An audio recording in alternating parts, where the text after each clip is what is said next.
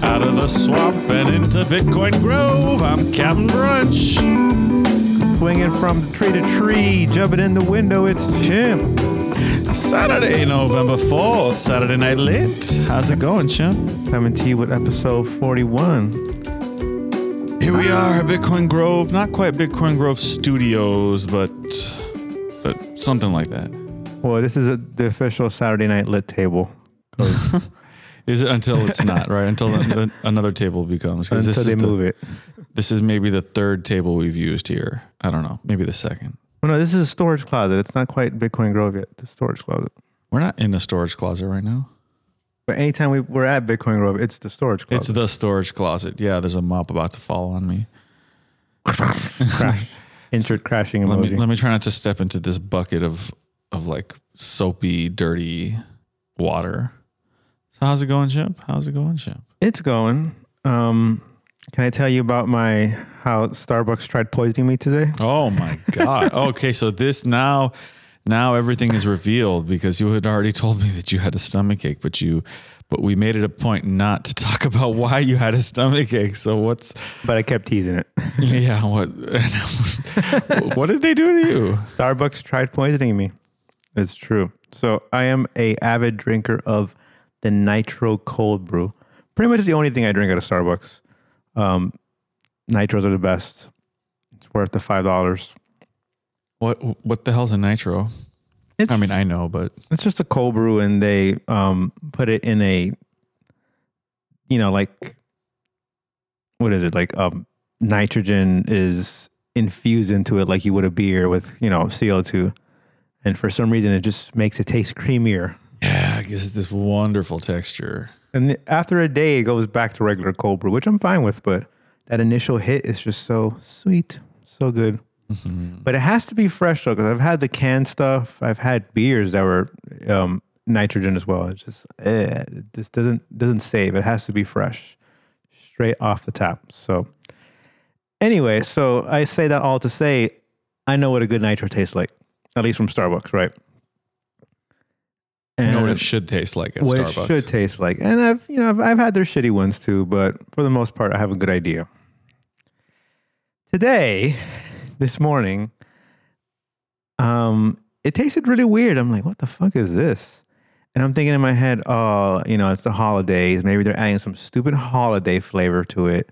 And I couldn't quite capture what the flavor was. And are you just sipping this more and more, or how is this? Yeah, because it's the morning. I'm like Saturday mornings. I take my stepmom shopping, so I need the extra energy.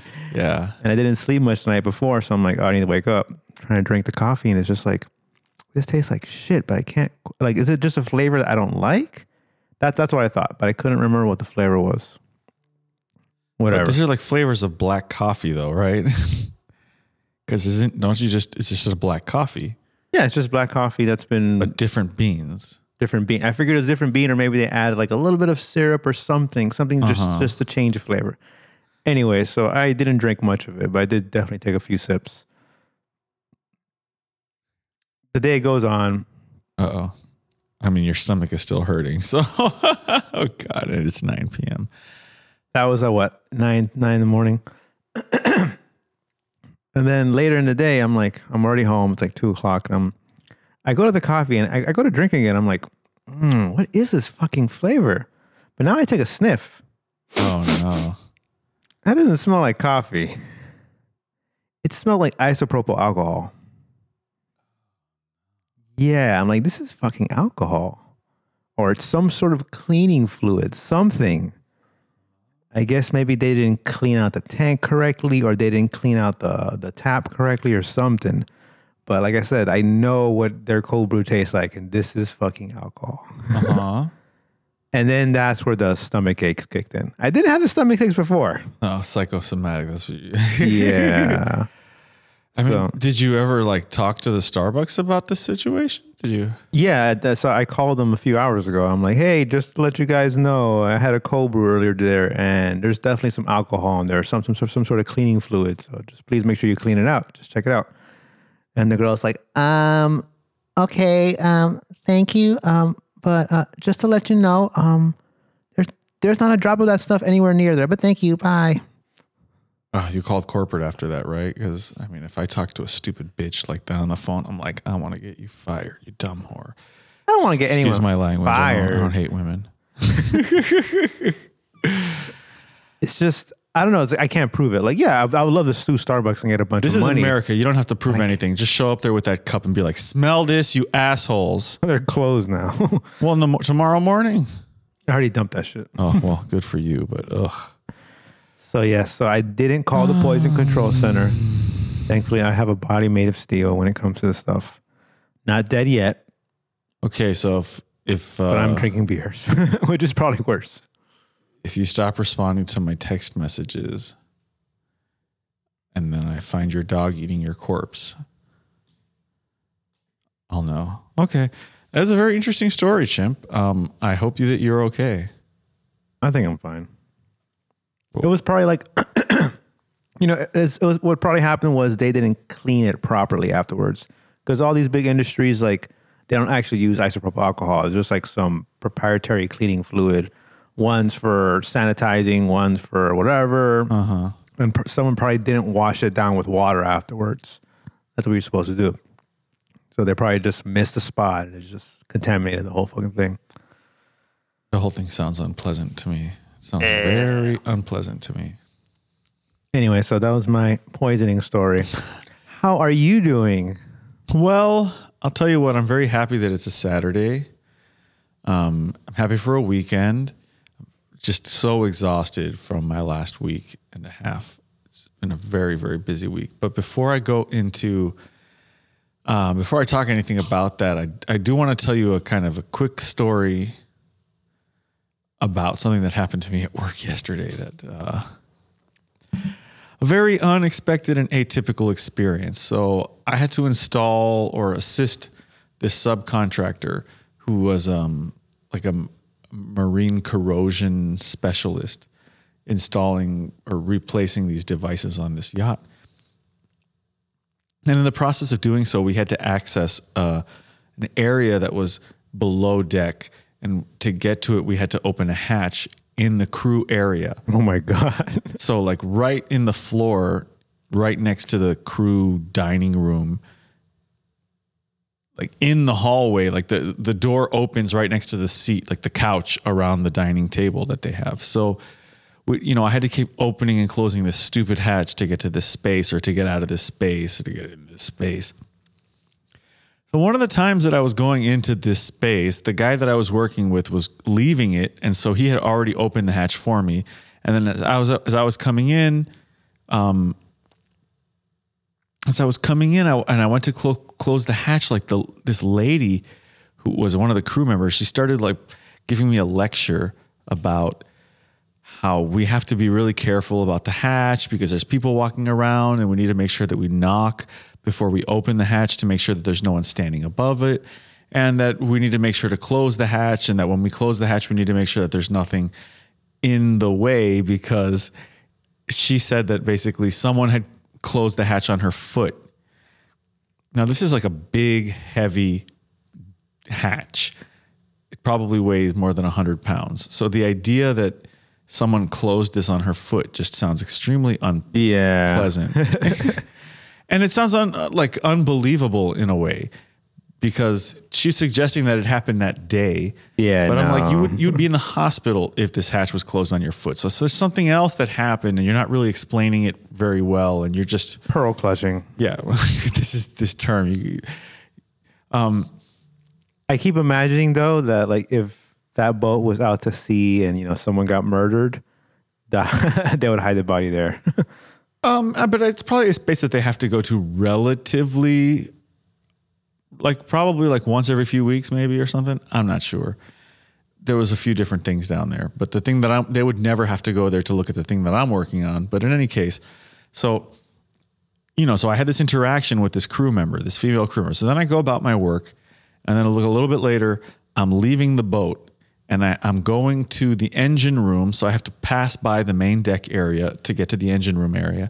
And the project manager's walking on the boat, so I say hi to him, wave to him as he's going upstairs, and then the captain's calling him over. And as he's walking over to the captain, the captain starts like cursing and screaming about somebody, like talking just like horrible things and saying the guy's like a fucking idiot. And he did this thing. He did it twice and something. I'm like, oh shit, is he talking about me? So I go over there. And as soon as this captain sees me, he starts screaming at me. She's like cursing me out and like calling me names and telling me to get the fuck off the boat. And he like doesn't want me anywhere near his boat. And I'm just like, holy shit, like what the fuck is going on right now? Like there's a bunch of confusion and this guy's losing his shit right now. So whatever, I leave the boat because I'm like, okay, well, I don't want to be around this guy. Mm-hmm. Regardless of whatever happened, because I didn't, as far as I know, I didn't do anything. So the project manager's like, well, you know, what happened? You know, like what's going on? Like what, you know, I don't understand. And I'm like, dude, like, let me tell you, like, this is the interaction that I had with this lady. But like, as far as I know, I don't like, I didn't do anything wrong and I don't understand what's going on. And, you know, like that guy's fucking nuts. And like the only reason I didn't curse him out was because I'm an employee here and I'm not like my own independent contractor. And I'm not trying to lose my job at this one moment over this one project. But if I was an independent contractor, I would have lost that one project because I could just move on to some other project, right? Yeah, so fuck that guy. But I couldn't, you know, so whatever. Anyways, long story short, I was very shook up by this whole thing because I'd never been treated like that at work. It's going to be a good lead into my story. Continue. I'd never been treated like that at work. And I told my manager, I'm like, if anyone ever talks to me like that again, I'm probably going to have to quit like right there on the spot, because this is just like the notion that anyone thinks is acceptable behavior in this industry. Like we're working at the highest level of luxury. Like if you're a fucking prick, I want to fucking throw you off the ship into the water. And that's what he was ready to do to me, you know? So the fact that he's such a, like a, you know, trigger, what do you call it? Like a, when someone's like trigger happy, I guess that's not the quite the word that I'm looking for, but very loose with the mouth. Yeah. You know, and then he's a captain. Like this is just shocking to me. Exactly. Like, this guy is the captain and this is like a nice boat. It's a big boat. Fuck it. The boat is called Carson. So if anyone listens to this, like the captain of Carson, his name's Matt. He's a fucking asshole. He apologized to me. I don't care if I get fired for having said this. No one listens to this show, but if for some reason someone does listen to this show, Matt is a prick. He shouldn't be captaining any boats because he obviously doesn't know how to like react calmly under, you know, a stressful situation. He fucking flips. And then everyone's like, yeah, he's a bulldog. He's a bulldog. I'm like, well, who the fuck let a bulldog into a fucking China shop, which is what a yacht is. You know, a yacht is a China shop. It's anyways.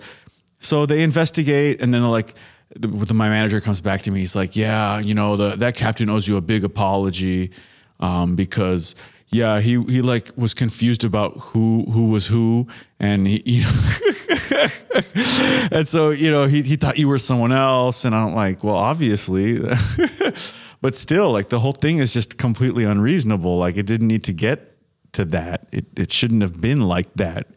Even if supposedly, even if someone slammed a hatch on a lady's foot, there are professional, adult, mature ways to handle that. That are not screaming like a little spoiled brat. And I can only imagine like to be working under this guy, like these people it must be like a dictatorship, you know, like where I remember when I used to work for Todd's Tickets. Oh God.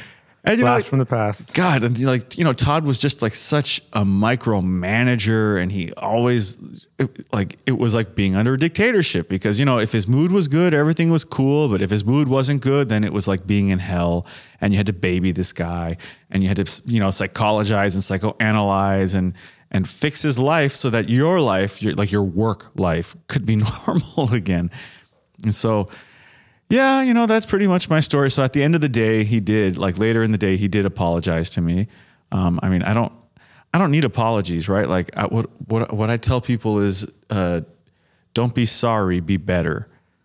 So. Wow. A brunchism right there. I know. Right. So like the sorry is whatever. For his own sake, I am like, okay, I shook his hand. I'm going to save that for next time you do something, you say sorry. I got you. Yeah, it's perfect. It's such a good line. Don't be sorry, be better.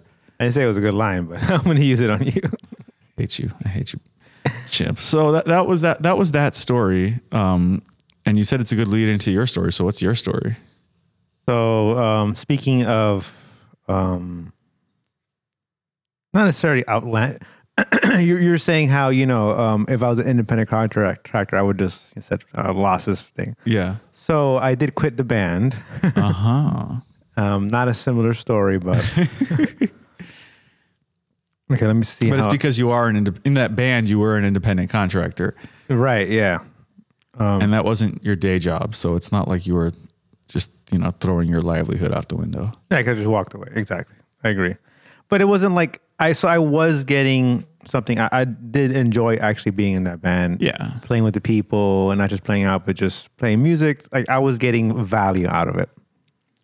But I guess my friendship with the individual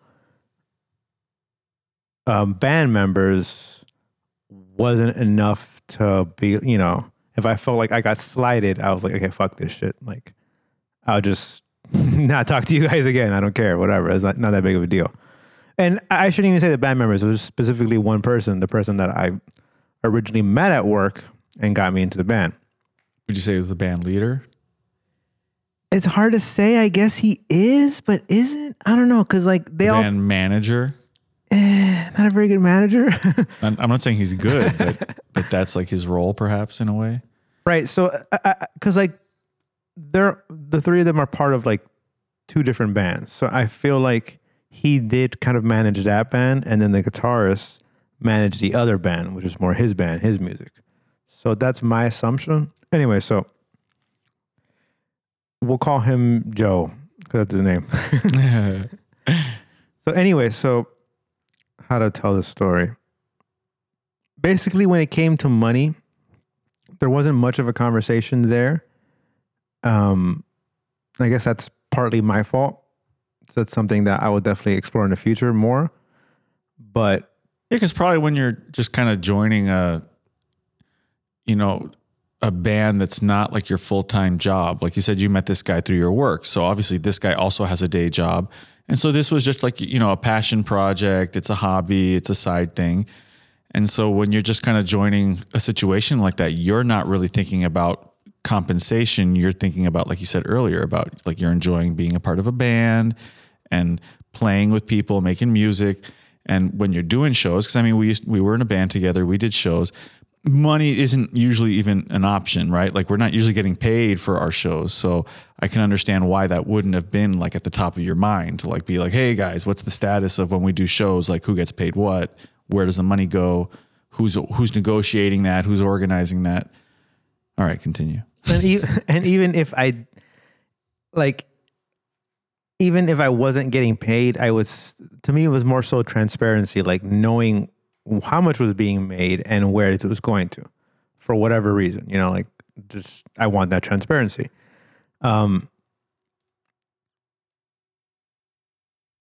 I only played a couple of shows with them that actually involved money that the venue was actually charging at the door. So the first one was a couple of weeks ago and this is mostly takes place in the group chat, right? And then one of the guys was like, hey, Joe, how much money did we make on that show? And then he was like, oh, not much. It was like less than $40. I just gave it back to the venue, which I kind of felt like, is that true? Gave it back to the venue. Such a weird thing. Like, why would you even do that? Yeah. And like, I mean, it's one thing maybe to give it to the promoter of the event, someone who organized the event, but to give it to the venue, that just seems weird. Well, the venue is also the promoter, I believe. It's the guy who runs the bar called Tough Times in Pompano. And apparently the bar didn't do that great that day. So, you know, oh, they felt bad, whatever. Like, I think it's a lie, but whatever. Anyway. I mean, how was, when you play? I mean, you played the show. How did the crowd seem? How did the bar seem that day? I don't have anything to compare it to. So, did you see people there? Were there people drinking? Yes, of course. That's what I'm asking. Yeah, of course. Anyway, Anyway, so I was like, my response to that was brain thinking, hamster spinning on the wheel. So my response to that in the chat was like, oh, damn, you know, like I could have used, like, even if it was just $40 between four guys, that's $10 each. I could have used those $10 for drinks. I did buy a couple of drinks, whatever. Didn't you quit drinking? Yeah. I'm not buying. I drank the couple of times that I was there at that show and the show before that. Mm-hmm. So, and you know, there's nothing wrong with celebrating a little bit, but what was I saying? Okay. So you were like, yeah, we probably could have got drinks with that $40. Like we probably could have got a couple, like one drink for each of us. Right. And then he immediately, he immediately text messaged me on the side, not in the group chat anymore. Slid into your DMs. Text message. Same shit.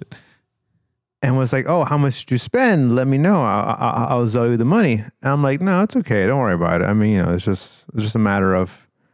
Yeah, you're like, you're not hard up for cash. It's just that, you know, I mean, if there was just money sitting on the table, we could have, you know, I mean, we could have given it to the venue in the form of buying drinks from them. Right. It's like we were all there performing in action. Like we provided a service and we're receiving money for it. Like, why are you making decisions what is made with that money? And if you do make the decisions, that's fine. But are you going to tell everyone else? Yeah. Why did someone else have to ask you, hey, how much did we make on that show? You know, like it should be more. And if you guys are having meetings about this, I would like to know. Yeah. You're a member of the band, right? Exactly. So whatever. Anyway. And didn't you guys have to replace the drummer? Yeah. So you're even not the newest member of the band, right? Technically, yeah.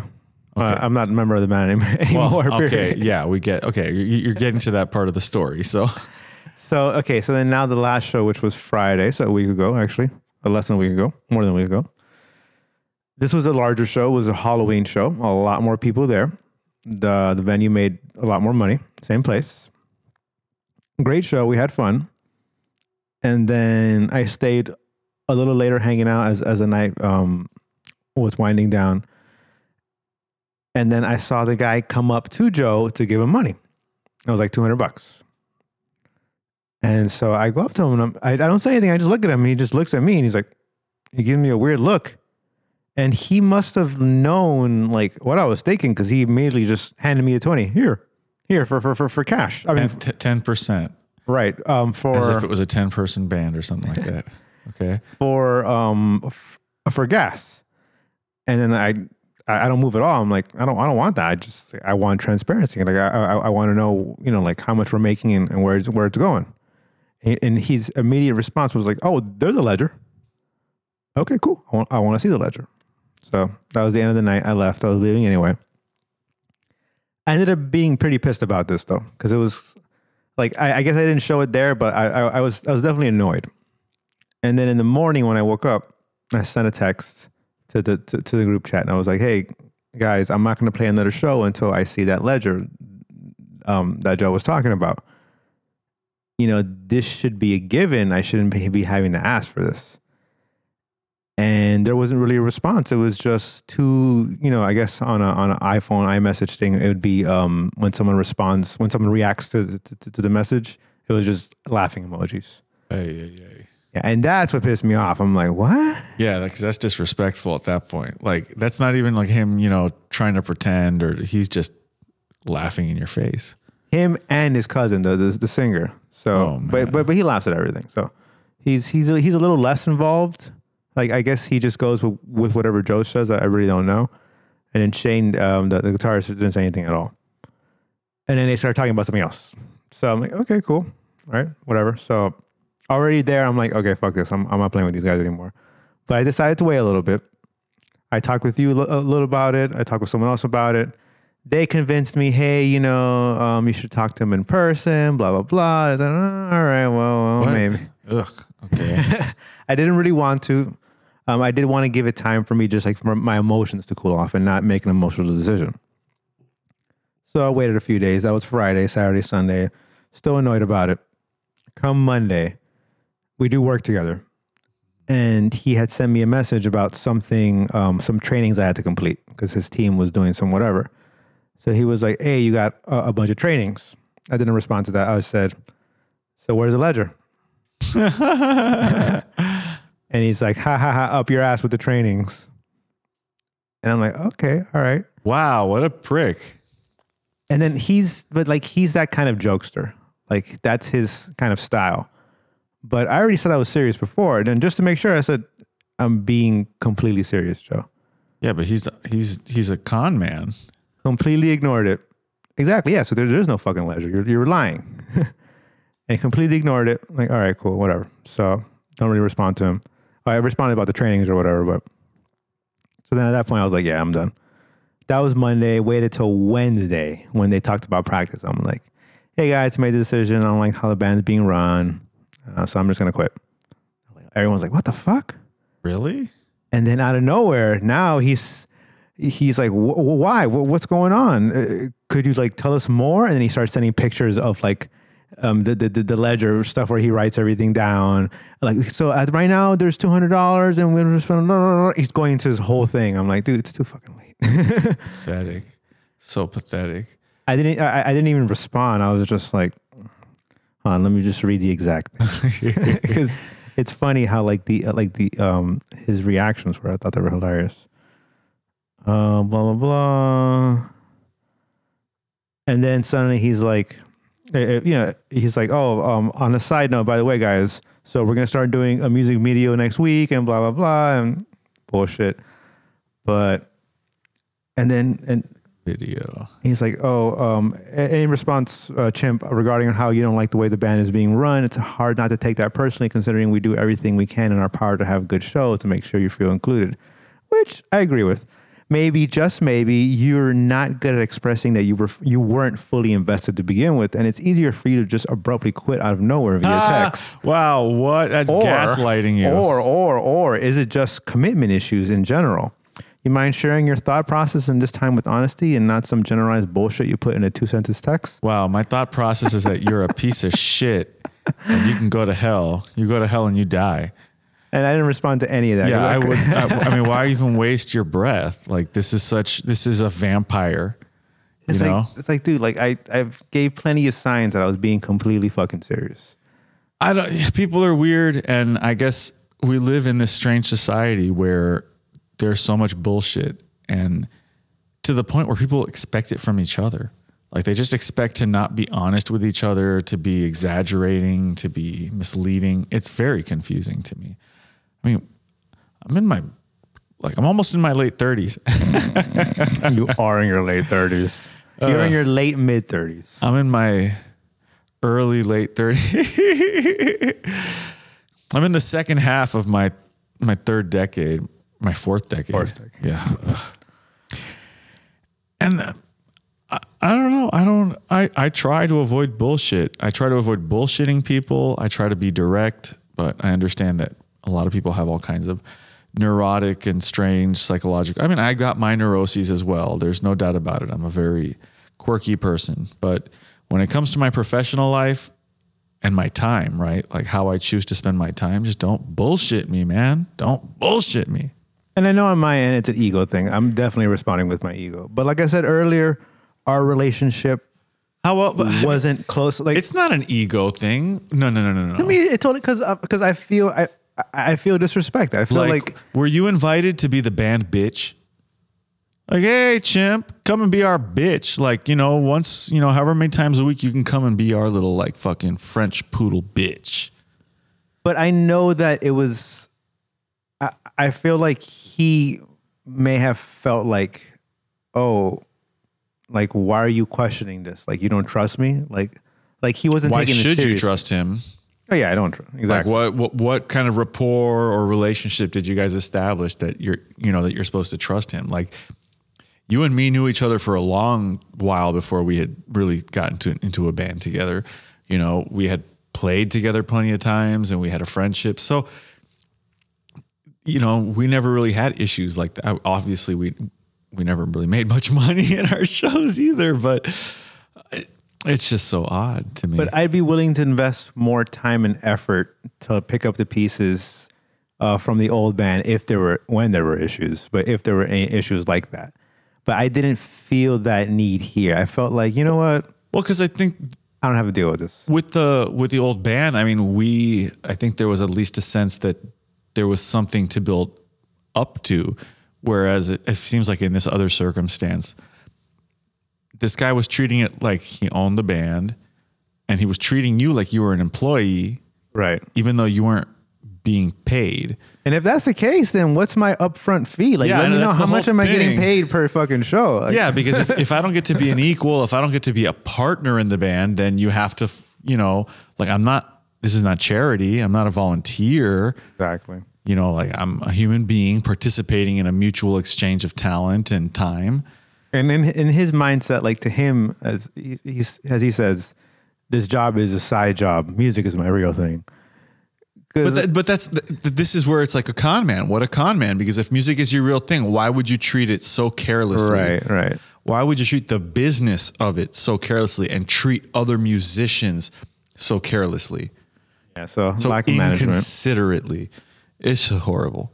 I agree. So, I mean, honestly, in the end, it's just like, I kind of see you differently and I just don't want to play music with you. So. Yeah, there's a certain, like with the captain, right? Like the moment the guy flips his shit, it's like, I don't want to work on this guy's boat anymore. Like, okay, you apologize to me, but I don't want to work on this boat. Yeah. You know, like I don't want to be around this energy where like now I know that there's this horrible like black cloud above everyone in this boat. And because they all have to put up with you, they all have to work with you. Like that's probably why that woman was so pissed. And why she was like sticking her feet in hatches. This is a whole other thing. It's like, you know, if there's a big hole in the ground, like don't be near the big hole in the ground, like be away from the big hole in the ground. And that way you avoid getting hurt by the big hole in the ground. I was just, But to just play devil's advocate, I mean, there's plenty of times in work settings. Now this is something where you want to keep your job. You have to deal with people you don't like or bad situations. This is situations you may feel uncomfortable. And there's plenty of situations where certain people at work have been like, you know, I feel really uncomfortable around here. Or this is, you know, it's like, dude, just fucking deal with it. Suck it up, buttercup. Suck it up. You want your job or not? Yeah. I mean, I don't mind being uncomfortable and I'm certainly very physically uncomfortable at my job all the time. I mean, like a lot of my job is sticking maybe half of my body into a hole, sometimes upside down, sometimes, you know, like in strange positions and for hours at a time. So it's, I don't mind being uncomfortable. When did you start OnlyFans? Only Sats. Come on. Only Sats. We've been over this. You know, it's Only Sats.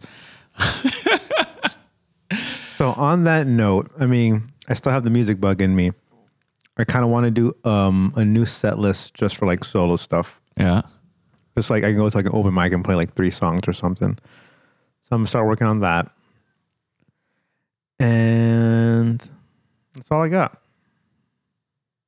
Okay. Well, I'm happy for you that you are still passionate about music and that you're still, you know, persisting and trying to pursue it. Gotta make more chimp challenges. Yeah, please do. Please do. Because I need to get that, you know, that bug again. I mean, I told you not too long ago that I want to try to re-record some of our tracks. I'm waiting. We got the mics. Particularly Old Fashioned Standoff. I really want to redo that song because that's just a, you know, I mean, I'm not going to say it's timeless, but it's definitely going to last our lifetime. With those lyrics? Yeah. Yeah. Oh, man. And the context is all coming back. I wrote that as sort of like at least the lyrics, right? Because you wrote the music part. We should write down the lyrics and kind of read them on the next show. Yeah, I could do that. But it was all about 9/11 and the war on terror and the way that our government was acting after the war on terror. And I still have this music video in my head that one day I want to make. And maybe if we re-record the song, we could finally do some of that. So especially with the value for value and all of these shows that are being created around the podcasting, I think it's a really good opportunity. I think we're in a unique time that if we can get this done soon, we can get a lot of people, you know, I mean, what's a lot, right? Like hundreds of people, thousands of people to hear our tracks, and that would be cool. And then be able to interact with them, right? So of those hundreds or thousands of people that if they wanted to, they'd be able to reach out to us directly through the Lightning Network. So that's exciting to me because that creates a new opportunity, many new opportunities, a new industry. You know, like what are the ways that fans and musicians and creative people, what ways are we going to find to create new culture and to grow culture, to share culture? I think back on, I can't remember who wrote it, but there was like someone who had written some sort of essay about like 1,000 fans, like 1,000 fans. Let me see. 1,000 fans theory, maybe.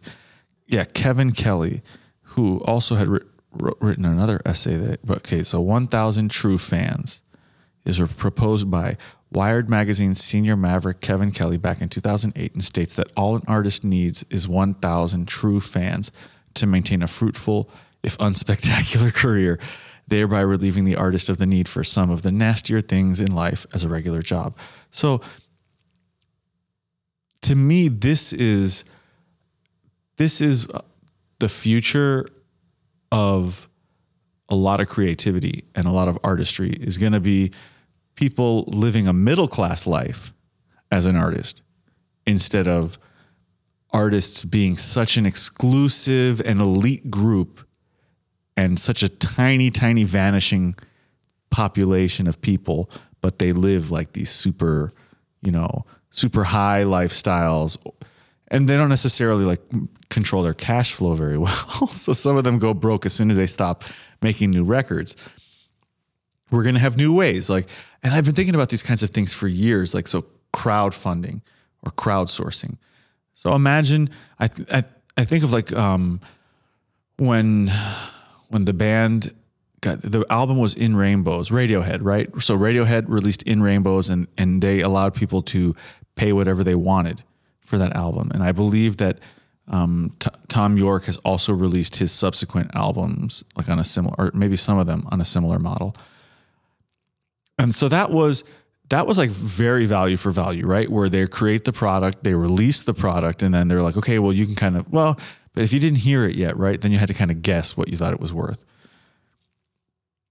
Well, with 1,000 true fans, or let's say even less than 1,000 true fans, I mean, maybe 100 true fans, you're going to be able to start doing things, right? Like 100 true fans can fund something, you know, like maybe 100 true fans could fund a live stream someday, right? Like maybe just for an hour or for a couple hours. But so there's going to be a lot of opportunities that don't exist right now because of the way these corporations monopolize information, right? They monopolize the distribution, they monopolize the content, they monopolize the marketing. And it's nuts. Like it's such a fiat world. And Bitcoin is creating this new opportunity. And I would love for us to be a part of it. So when artists, thinking of like artists back in like maybe the 1200s, musicians. That's a very different context. But I guess it was still kind of the same thing. I mean, if you ended up being, if you had a patron who was, you know, like a lord or a king or anything like that, then there's still a small group of musicians, small percentage of all the musicians being funded by these larger entities. Or you got to imagine like a composer versus a musician, right? True. So you got this guy like a Mozart or a Beethoven who is being patronized, and then you've got just these people who are expected to play it, you know? So if it's a whole orchestra, you know, like all those people in that orchestra are not necessarily famous. Now today, because of the internet, if someone does work for a famous orchestra, they are going to be like regarded and revered within their niche, right? So you got to imagine that if you work for the, I can't even remember what city, but there's a few cities that had like really famous Philharmonicas or whatever. So if you were the first Philharmonic. Oh my God. Don't even Philharmonica. So if you were like at the, you know, the first violin of the Philharmonic, then violin fans all over the world would know of you. Whereas that's something that would not have been the case in the 1200s and you can maintain your brand through social media. Yeah. Something that you couldn't have done before. But now, I mean, the opportunity is, there's just so many opportunities. Like, I'm not going to limit it to the idea that singer, songwriter type people are now going to be able to, I'm not going to say it's easier, but I think it's going to be a more viable career to be a recording artist, whereas I don't think it's really been a viable career for most people for most of time. Being a musician I'm not going to say it's always been a viable career, but if you're talented and then if you're dedicated and persistent, then it is a viable career. So we know people who are musicians. I think of like Tony Cruz. Oh yeah. So he's a working musician. He works local venues, local restaurants and things like that. Our drummer friend Candido, he works, does drumming for different events and different bands. So it's a thing that you can do, but these guys are not millionaires, right? Like I would consider them working class. For sure. I remember the first time I listened to In Rainbows. It was a dark room. I had headphones on. And I waited about 30, 40 minutes for the acid to kick in. And then I hit play. Good times. Oh, man. It's got a good first song, too, right? Like the intro song is pretty good. So last week we had the Bitcoin Vortex.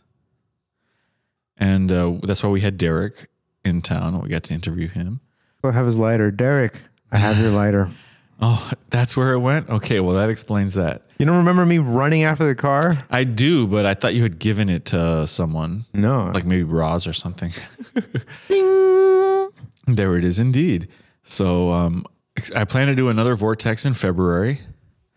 So it's a good amount of time to start planning ahead, to get some events organized, to invite people. We had 3 different cities outside of the Tri-County area that participated. So it would be cool to try to get some more cities to participate next time.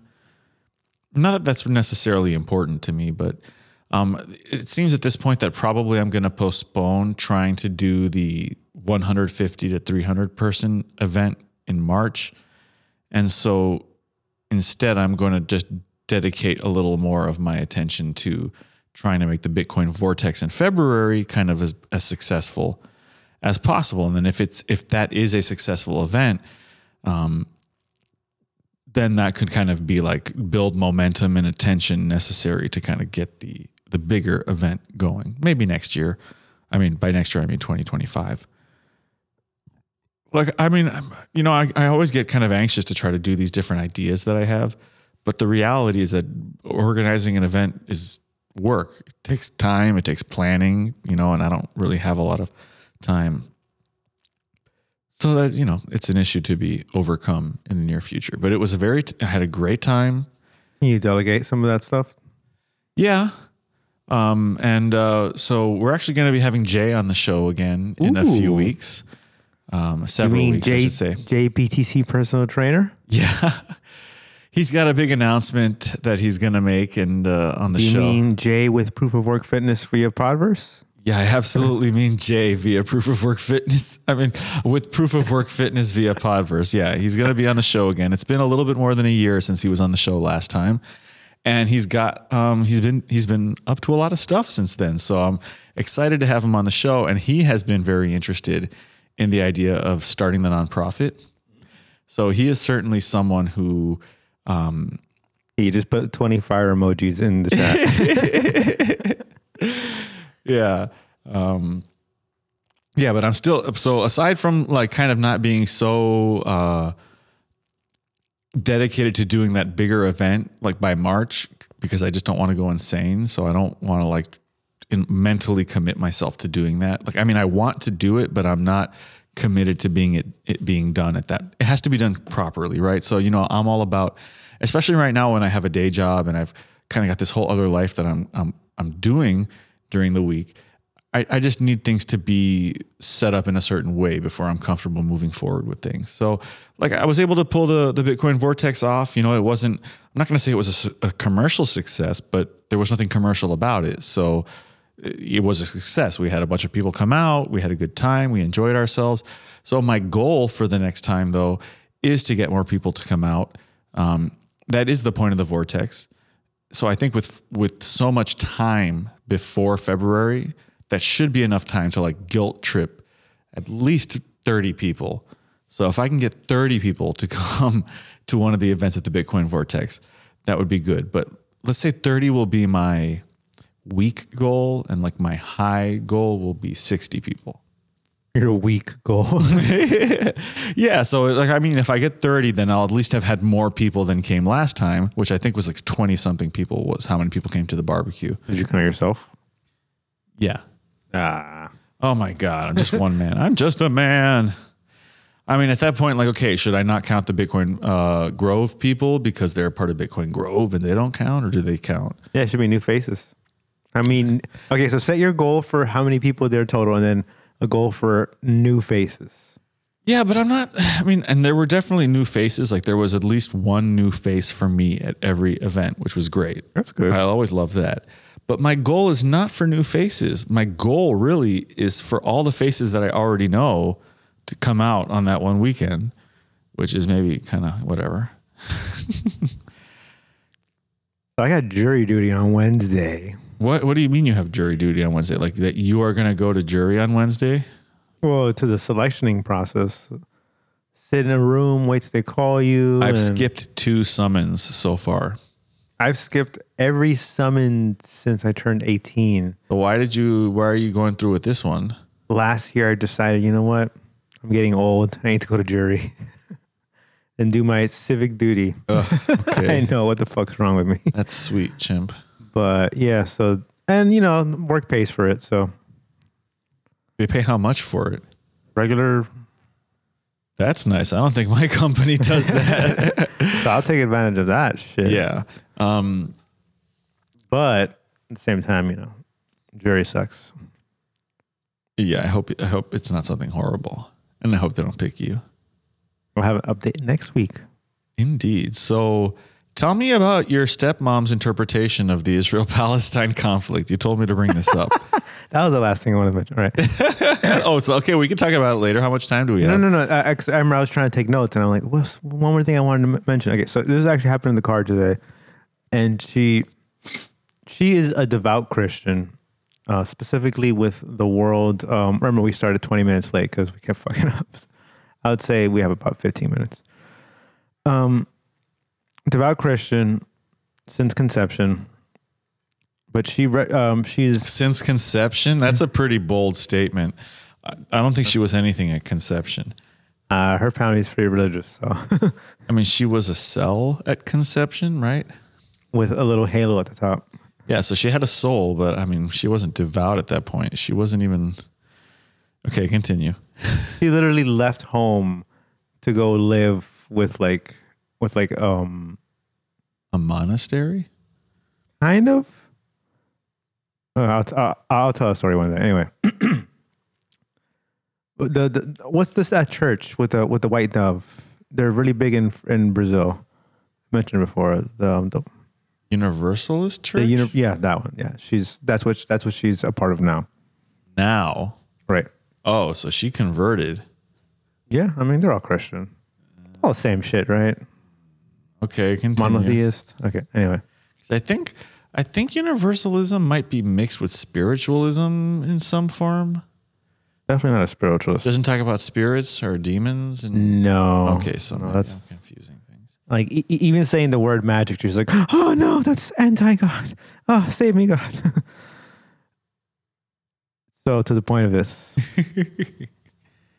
Today she was like, oh, because we were driving past the synagogue and there's a bunch of cops and everything.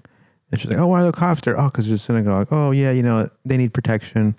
It's so terrible what's happening, but I don't know why Israel is fighting. It's not the Palestinians' fault. They have nothing to do with this. It's all those evil people. and she couldn't even say the word Hamas, but she was referring to Hamas as just a group of evil people from like years ago, like literally just evil people. And it has nothing to do with Palestine or anything. And those evil people need to be murdered because blah, blah, blah, blah, blah. And it was just interesting how, like, because I guess she realized what is happening in Palestine with Israel and basically apartheid. So she had to make that part of her brain, you know, like, accept that. But at the same time, you know, like, oh, like the Palestinians had nothing to do with this. I don't know why Israel is trying to fight them. It's just these evil people. So it's kind of funny that this is the story, because I just read this narrative. Maybe it was yesterday. And the story goes that, well, so one of the details that I thought of when you were explaining just now was that Hamas was, the last election in Palestine was 2006. So they haven't had an election in however many years. So maybe that's where that part of the from a long time ago comes from. No, she means like from like 1900s or even before. Interesting. Like she's saying, oh, this has been going on forever. Well, but it has been in a way. I know. But not Hamas, right?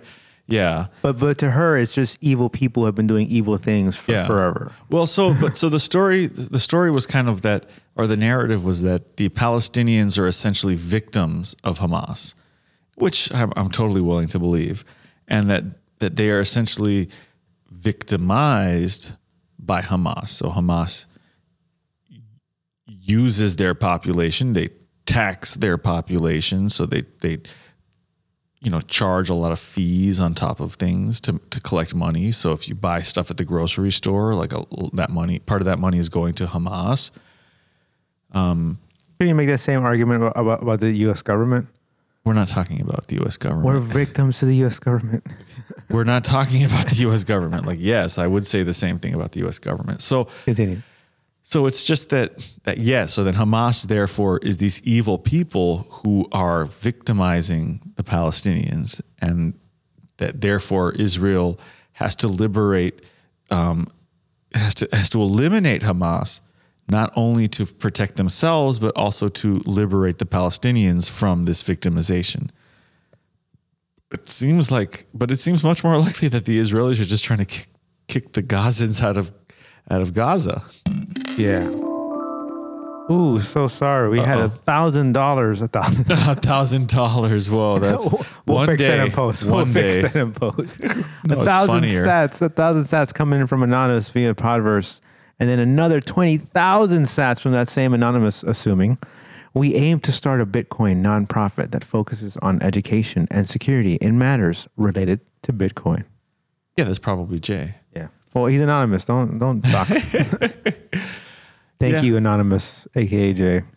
Yeah. So we as people who have listened to the show, but if you haven't, we had a Wes from Bitcoin Bay in Tampa Bay, and they started the Bitcoin Bay Foundation to try to promote like Bitcoin meetups and Bitcoin education in that area. So since we already have Bitcoin Grove as like a private for-profit organization, I figured that, you know, then my role, especially since I host Bitcoin Brunch just totally out of my own personal interest in meeting people and in promulgating Bitcoin knowledge and having interesting discussions about money and economics and politics, it seemed like the proper direction to go with trying to formalize it, whether or not it eventually leads to me working full-time or being dedicated full-time to Bitcoin education. That is for the future to determine, but at least it seems like the proper direction is to start a nonprofit. That way, I mean, I might have entrepreneurial ideas every once in a while, but like to me, Bitcoin education is not an entrepreneurial idea. Like I'm not trying to create a profitable business educating people about Bitcoin, because that's just not, you know, it's like, I don't know if I've said this on the show already, but I've been saying this at brunch a lot, and I tell Roz all the time, like, are you Are you growing the pie or are you eating the pie? And to me, it's in the circumstances under which we live in this tax system. But pies are meant to be eaten. Yes. Yeah, so I want to eat someone else's pie in the form of a nonprofit organization that people can donate in the form of a tax deductible, you know, they can make a tax deductible donation. So then with that tax deductible donation, we could, for instance, serve food at a meetup that I could then eat. So I could eat the pie, right? Without, you know, paying taxes. You can't bake your pie and also eat it. Of course you can bake your pie. What are you talking about? So there was one discussion. I wanted to bring up a quote, and I'm trying to remember where I was listening to this. Did I get this from the No Agenda show? I usually get these kind of quotes from the No Agenda show, but there was a transgendered person, I guess it was a trans woman. I think it was from the No Agenda show. So there was a trans woman that was at a fancy restaurant, and they were called sir by the waiter.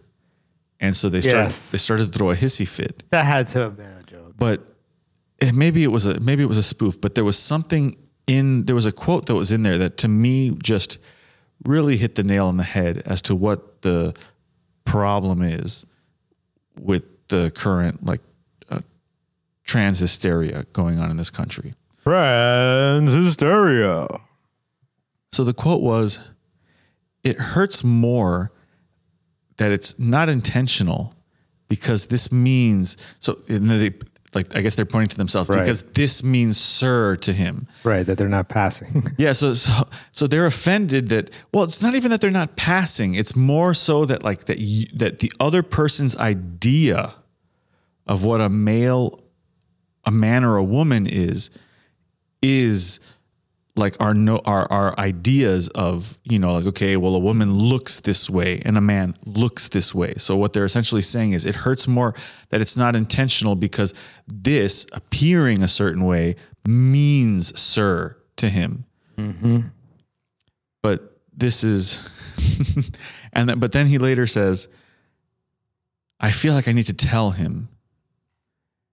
So there was something that I just kind of noticed in this, and it's what I call a performative contradiction. So the person in question, the trans woman, they're making it a point to tell people, don't call me sir. I identify as she, her, and that's how I want to be referred. But then they don't ask anyone what their gender is, and they assume that their waiter is a man. And so this is the performative contradiction, is that in their own head, someone who looks like a man is a man, unless they tell you that they're not a man.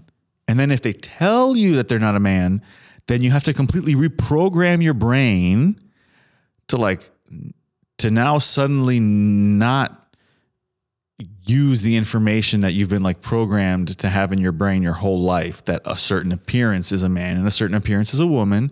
And for this one person who said it, you have to now make sure that no, even though they look like a man, they want to be called ma'am and not sir.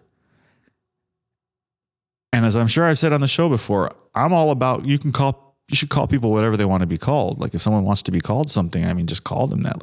Unless it's something weird, princess, if someone's call me pussy pony, at my job where people answer phones, people do play this game. Oh, what's your preferred name? And those the weirdest fucking shit. I think king something or something. And then, unfortunately, you have to do it. It's so fucking stupid. The company I work for is finally backpedaling on this because the last year they realized how stupid it was. Yeah, because they had their employees saying some really horrible things, probably over and over again in a conversation. Well, I'm not going to call you that. Well, why'd you ask me that?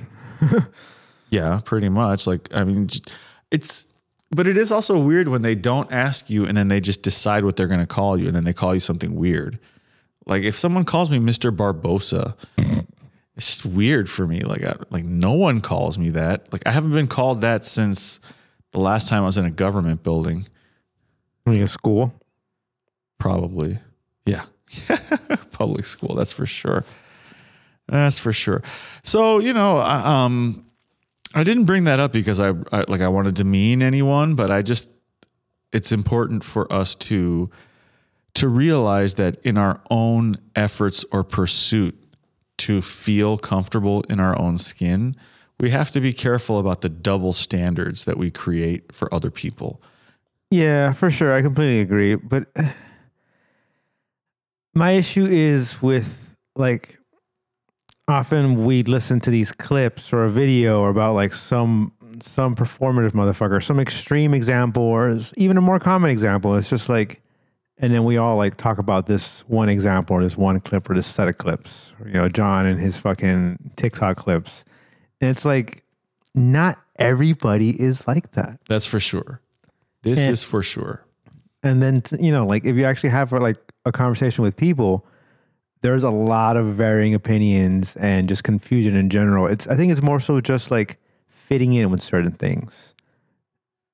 I know. Absolutely. Absolutely. I mean, I think this is what the whole concept of dysmorphia comes from. It's the idea that we think that there is a right body. We think there's a correct body for us. We think there's a correct gender for us. We think there is a correct this or that or the other thing, when like, no, there is no correct any of that stuff. And it is the belief that there is a correct, you know, like, so I think about body dysmorphia. The extent to which I have it is, you know, like if I see physically fit people, like, you know, guys who are, you know, worked out, like Jay's a great example, right? Like here's a really fit guy, right? So there's a part of me that's like, oh damn, you know, like, wouldn't it be great if I looked like that? And so that's body dysmorphia. Like if you look at someone and then you think even for a brief moment that wouldn't it be good if I didn't look the way I look and I looked the way they looked instead, that is body dysmorphia. But it's a mental disorder defined by an overwhelming preoccupation for that moment with a perceived flaw in one's physical appearance. For that moment, I'm willing to dismiss, like I'm willing to think negatively about the way I look, to dislike the way that I look. But is it changing and affecting your life to the point where you can't like, so I'm work in society or have relationships? Well, obviously, I mean, but it's not a mental disorder. But I'm talking about a spectrum though, right? Okay, like I'm talking about a spectrum that we could, so that, I can that feel, we can take. I can feel real depressed. Doesn't mean I have depression. I can feel like I'm going crazy. Like, oh my God, I have all this energy. Doesn't mean I'm suffering from mania. But you might be having a manic episode. I mean, these things are all kind of like spectrumistic, you know, like it's not like it's just yes or no for a lot of these kind of mental stuff. And that's a whole other discussion, concept of mental disorders and mental health. I mean, I definitely recognize that people suffer from like mental circumstances that make it difficult for them to function in society or to be productive members of society. But I don't really buy into the industry of like psychiatry industry, like the notion of the way we taxonomize, the way we categorize mental health. Like I just kind of think of it generally as a pseudoscience.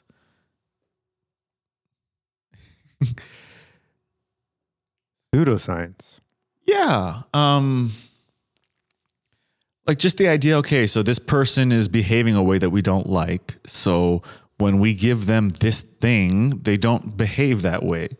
And so it's not so important as to why they were behaving that way, or it's not even necessarily important why the thing that you're giving them makes them stop behaving that way. It's just about like the result of, oh, well, they stopped behaving that way. Can they now become productive members of society? not in all cases, but in many situations. But I feel like a lot of times that's what the goal is. Can we normalize them enough to like just not have to, you know? Yeah, in a lot of cases, but there's also a lot of cases where the goal is just to make them less destructive or less problematic, because a lot of people are nuisances, right? So you imagine that we are trying to eliminate the nuisance of the person as opposed to making them productive. So we have like a huge like disability state. So what if you're a nuisance and productive? Like, what about your captain from earlier? Like, shouldn't he be put away in a straitjacket? Well, no, I don't necessarily think anyone should be put away with a straitjacket. Oh, hold on. Jay says, I handle situations like this. If I see a non-gender conforming person per their appearance dressing in the opposite traditional sex, I just ask them what their preference is or their pronouns are. They're usually very thankful for the thoughtfulness, and situations go over much more smoothly after that.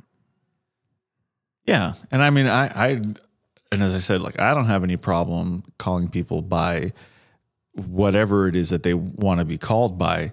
My goal is not to make someone feel insecure or negative about how they look, but rather to help them adopt a more positive mindset towards themselves, because you must love yourself in order to be disciplined, in order to do what it takes to have a fit and athletic body that other people admire. And then Jay, you know, raises his pecs and he goes, wink, wink. No, those are not pecs. Those are biceps. Whatever. Yeah. And I mean, thank you for bringing that up. I wouldn't say I feel negative. Ooh, you're coming in from the side. Well, the negativity is... Did you hear that? Yeah, I did. The negativity is in terms of like the self-image, right? But it's not like... it's not like I feel bad about it per se, but it's just kind of like the getting out of my head for a moment, or for, you know, and I don't think there's anything wrong with wanting to change, right? So I just think what a complicated scenario and situation. Do whatever you want to do with your body, right? Like, if you're an adult, do whatever the hell you want to do with your body that you think is going to make you happy. But if you ask my opinion and you happen to be listening to my podcast right now, I think we should be very, very cautious. And what's another word for cautious, right? Like, you should take your time and be very thoughtful about drastically changing your physiology. I have a couple tattoos, and I sometimes even kind of, you know, question myself about having those tattoos. Like, have I defiled the sanctity of my body? And, you know, sometimes maybe I get a little bit in that mental space, but most of the time I'm like, whatever. It's not that big a deal. And you know what, if you want to like chop off this or add that, or, you know, like stretch this out and, you know, like whatever. Okay. It's your body. I'm not here to tell you what to do with your body. I wonder if it's going to make you happy. Getting physically fit, unlike a lot of these other things that people might do with their body, is probably going to make you feel good emotionally. You know, like when I used to bike all the time, I was pretty happy about that. So getting physically fit, like, it's, you know, but as opposed to, let's say, not getting physically fit, but getting like a pectoral implant, you know, or like imagine, oh, here's a great one. If you were unhappy with your penis size because you thought you were too small. Viagra. You know, so no, like you pay some surgeon to like somehow make your dick bigger. That, you know, I mean, if it's a micro penis and you're somehow incapable of getting like a woman pregnant and that's what you're trying to do, then maybe in that circumstance. And yeah, exactly. Right. Like, just like, what is this whole world coming to? You completely lost your point. Yeah. Yeah. I don't even know what I'm getting at anymore. And I think a lot of it comes from like, I guess like a lack of confidence in oneself. Like, I guess a lot of these people I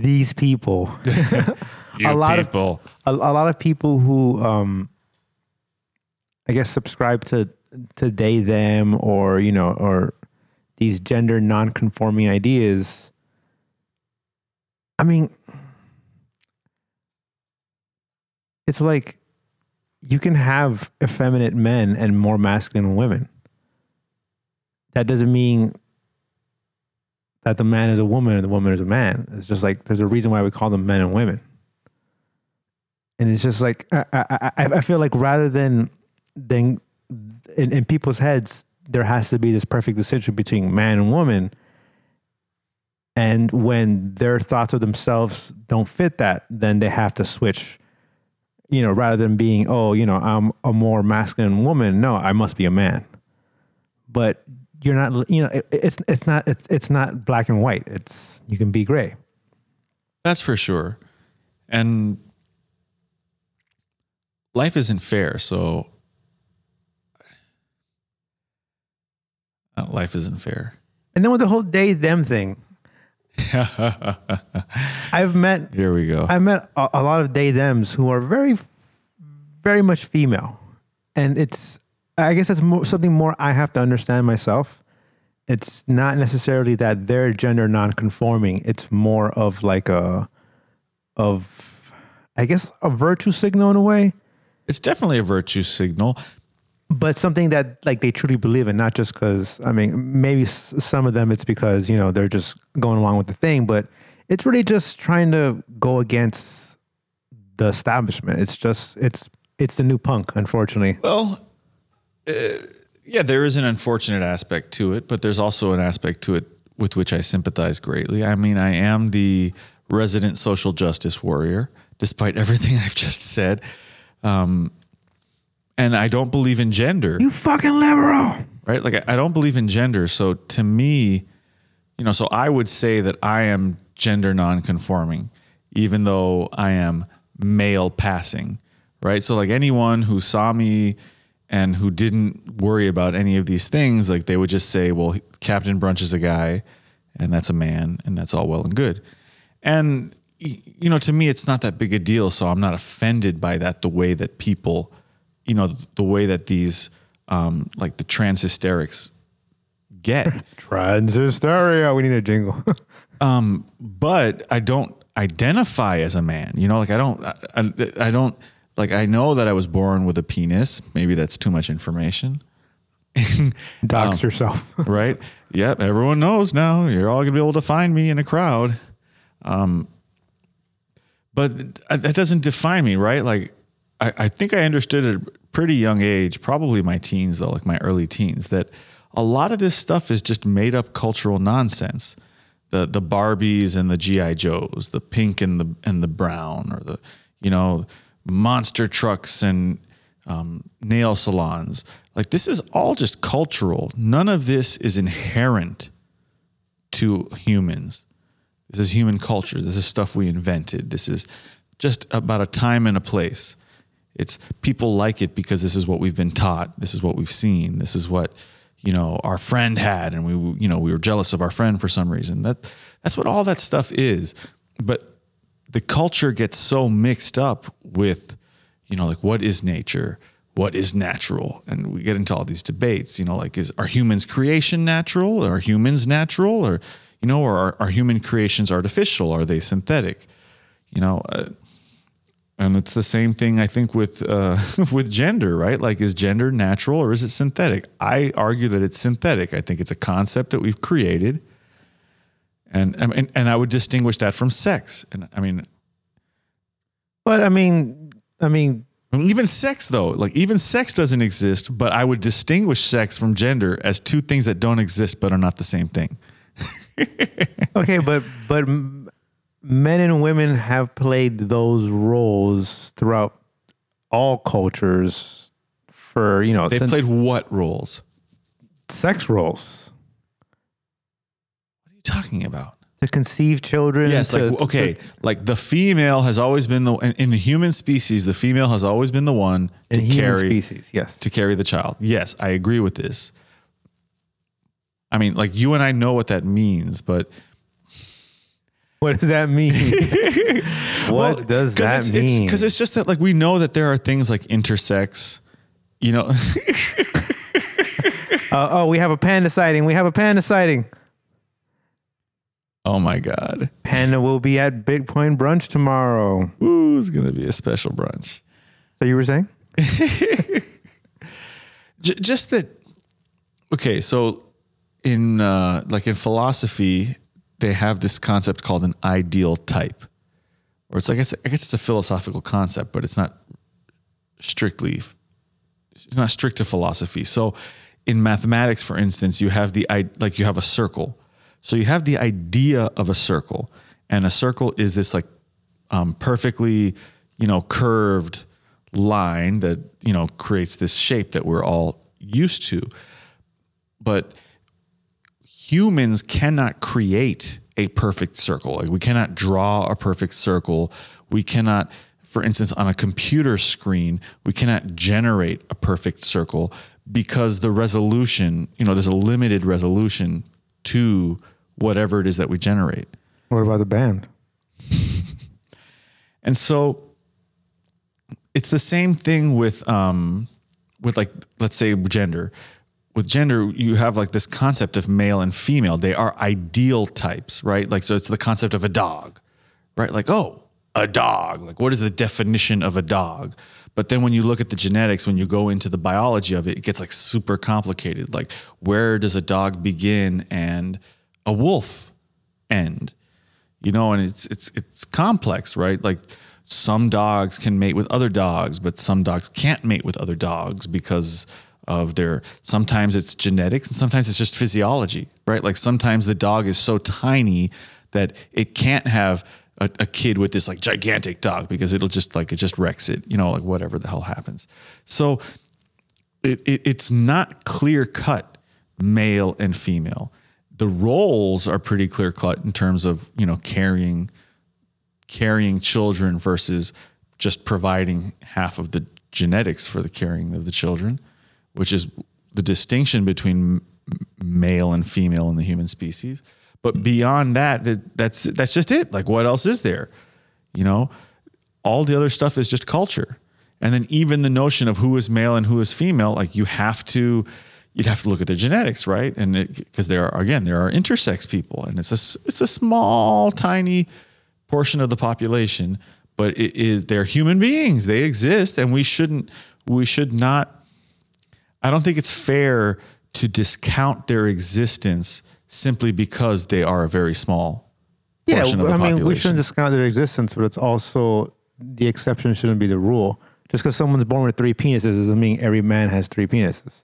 Yeah, but what I would say is that if everyone else was born with one penis, and then maybe this tiny little percentage of the population was born with three penises, I would say the conclusion is that there is actually no correct number of penises. It just so happens that in the human species, generally the number of penises is one, and that is what's useful for procreation. And probably the three penises is not so useful. I mean, how many of them can even produce sperm? Can they all ejaculate or just one of the three? These are important questions. Traffic. Ingestion, traffic jam. So what is the point of all this?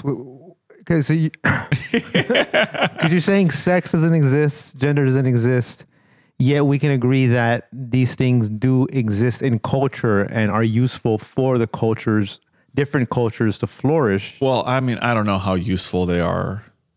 They have some utility. Like, if you needed to find someone to carry a child, then yes, then you would want to know the difference between a male and a female. But if you didn't need someone to carry a child, like, what does it matter who can carry a child and who can't carry a child? Like, if you needed a cup of water, like in a restaurant, so something, we can invent a waiter, right? Like, we've invented the waiter. Like, it doesn't, the male, female, like everyone can intersex, like everyone can serve the water except people who don't have hands or who have, like, not everyone can have the baby. And not all females can have. See, this is where the problem comes, right? Because when we find some kind of a rule, so it might be like, XX and XY, like with the chromosomes. But again, then we have these like intersex people who, I don't know what the difference is with them. We know we're gonna. I'm gonna have to do some research. Why do you keep mentioning intersex? Because it's just like biology. You know, why does it exist? And if you are an intersex person, then there's nothing wrong with you. There's nothing. There's no reason for you not to exist. How many intersex people do you know? Maybe one. I don't know. I'm not. You know, it's hard to say. Like, I'm gonna have to do more research on this. This is for sure. But well, I hope your research includes videos. Oh, wow. On a very large resolution monitor. Got one right here. Coming in from Bitcoin Grove. This was Saturday Night Lit, November 4th. And this is Chimp trying to think of a show title. Thank you again, Jay. Anonymous for those 21,000 sats. And we'll see Panda at Bitcoin Brunch. It's Capt Brunch. Hoping you all have a good night. Chimp signing out. Peace.